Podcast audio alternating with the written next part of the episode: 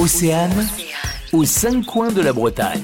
Une légende raconte qu'un dragon se cacherait sous la montagne Saint-Michel, au cœur même des monts d'Arrée. Yoen, vous faites partie de l'association Ades. Parlez-nous donc un peu plus de cette rando rêve de dragon que vous proposez. Depuis déjà très très longtemps, on dit que quelque part là se cache un dragon. Euh, évidemment, euh, tout le monde le cherche, hein, le dragon. Est-ce que c'est sous euh, le, la montagne Saint-Michel euh, ou un peu plus loin, sur Guaren Cronon, ou peut-être même le roc Cléguer. Enfin bon, en tout cas, personne ne sait exactement où il est. J'ai quelques amis korrigans ici à Bodmer qui affirment que l'antenne du roc Tré-du-Don serait juste un thermomètre pour mesurer la température, pour voir si tout va bien, et juste camouflé par euh, certains humains, hein, pour euh, pas que les gens s'interrogent trop, forcément. Euh, mais euh, vous savez, ce dragon-là dont on parle, à vrai dire, c'est une légende qui vient sans doute de très loin, à l'époque où il y avait une lutte d'influence entre les, les chrétiens qui s'installaient et qui amenaient cette nouvelle religion et ceux qui pratiquaient les anciens cultes euh, païens, donc en fait les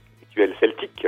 Et euh, je crois que les chrétiens ont dit que les anciens dieux des Celtes étaient diaboliques, infernaux et représentaient euh, donc euh, ce qu'il fallait oublier. Évidemment, l'ange Saint-Michel qui vient terrasser le dragon représente la lutte d'influence entre ces deux religions. Et, et devinez qui gagne en haut de la montagne, et bien, bien sûr, c'est l'ange. Voilà pourquoi maintenant on trouve une chapelle au sommet de la montagne Saint-Michel. Merci Yoen, on retrouve toutes les informations pratiques sur le site arerando point com. Aux cinq coins de la Bretagne. À retrouver en replay sur océane f m point com.